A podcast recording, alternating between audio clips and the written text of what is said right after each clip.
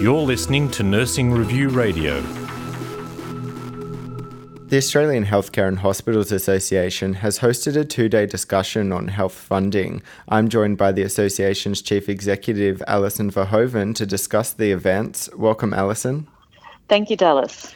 The discussions focused on the future of health funding, including hospitals and primary health. What were the key points to come from the events? We've had an interesting two days of discussion, and I think what we found is more commonality between our primary health and hospital members than difference. What we're all focused on is greater coordination of care across the system and how that might be supported by uh, changes in the funding mechanisms. Key issues really for all our members is how do we how do we measure and reward value and performance in the health system? We know um, that integrated care by itself won't solve the funding problems. So, both uh, parts of the system, both the primary care sector and the acute care sector and their funding, have to be addressed in a collaborative way.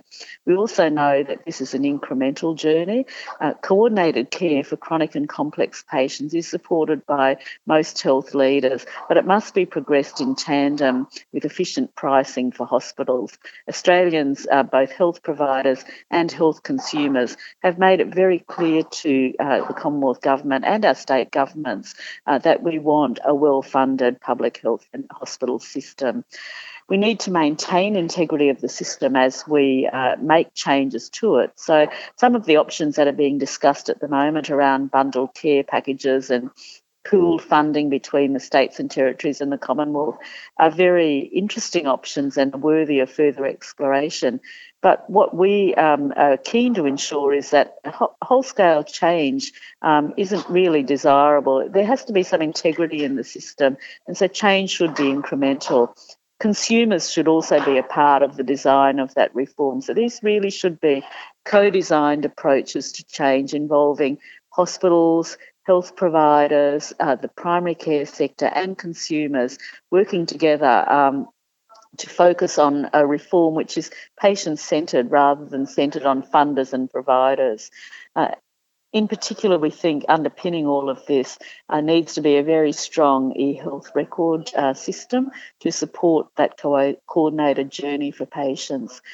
And one of the things uh, that really came out of our discussions yesterday was that the disparate arrangements around the country around uh, community health service provision in particular uh, could be brought together under a more overarching strategic framework, as indeed primary health could be.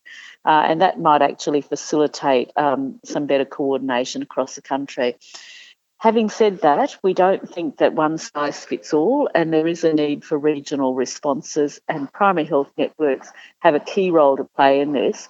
They've got a role to decide where and what care is needed in their communities, and they also uh, have a role um, to commission services and potentially to be fund holders, supporting individuals, perhaps via bundled care packages, uh, or also potentially being regional fund holders for purchasing of both primary health and hospital services. Why did AHHA decide to focus on these areas now?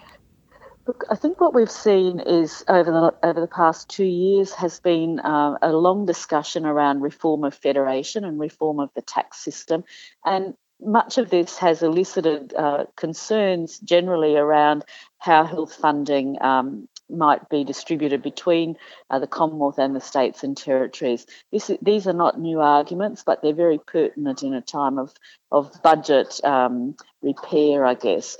And so it's important to come up with some durable and sustainable solutions for that.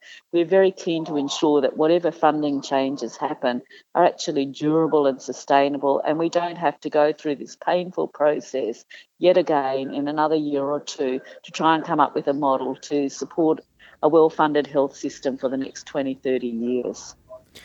You said as incoming Prime Minister Malcolm Turnbull takes up office and begins to reframe the government's approach to economic management, discussions on how Australia funds its health system must remain front and centre. What are the key areas you'll be focusing on moving forward? Look, absolutely. It's important for the Prime Minister to ensure that health policy is not lost in, in policy discussions around economic management. We can't have a productive economy and a well functioning society without the health of our citizens at the centre of that. Uh, this requires the Commonwealth to exercise stewardship responsibilities around ensuring Australians across the country, no matter where they live, have access to reasonably um, equitable level of services, high quality, safe services.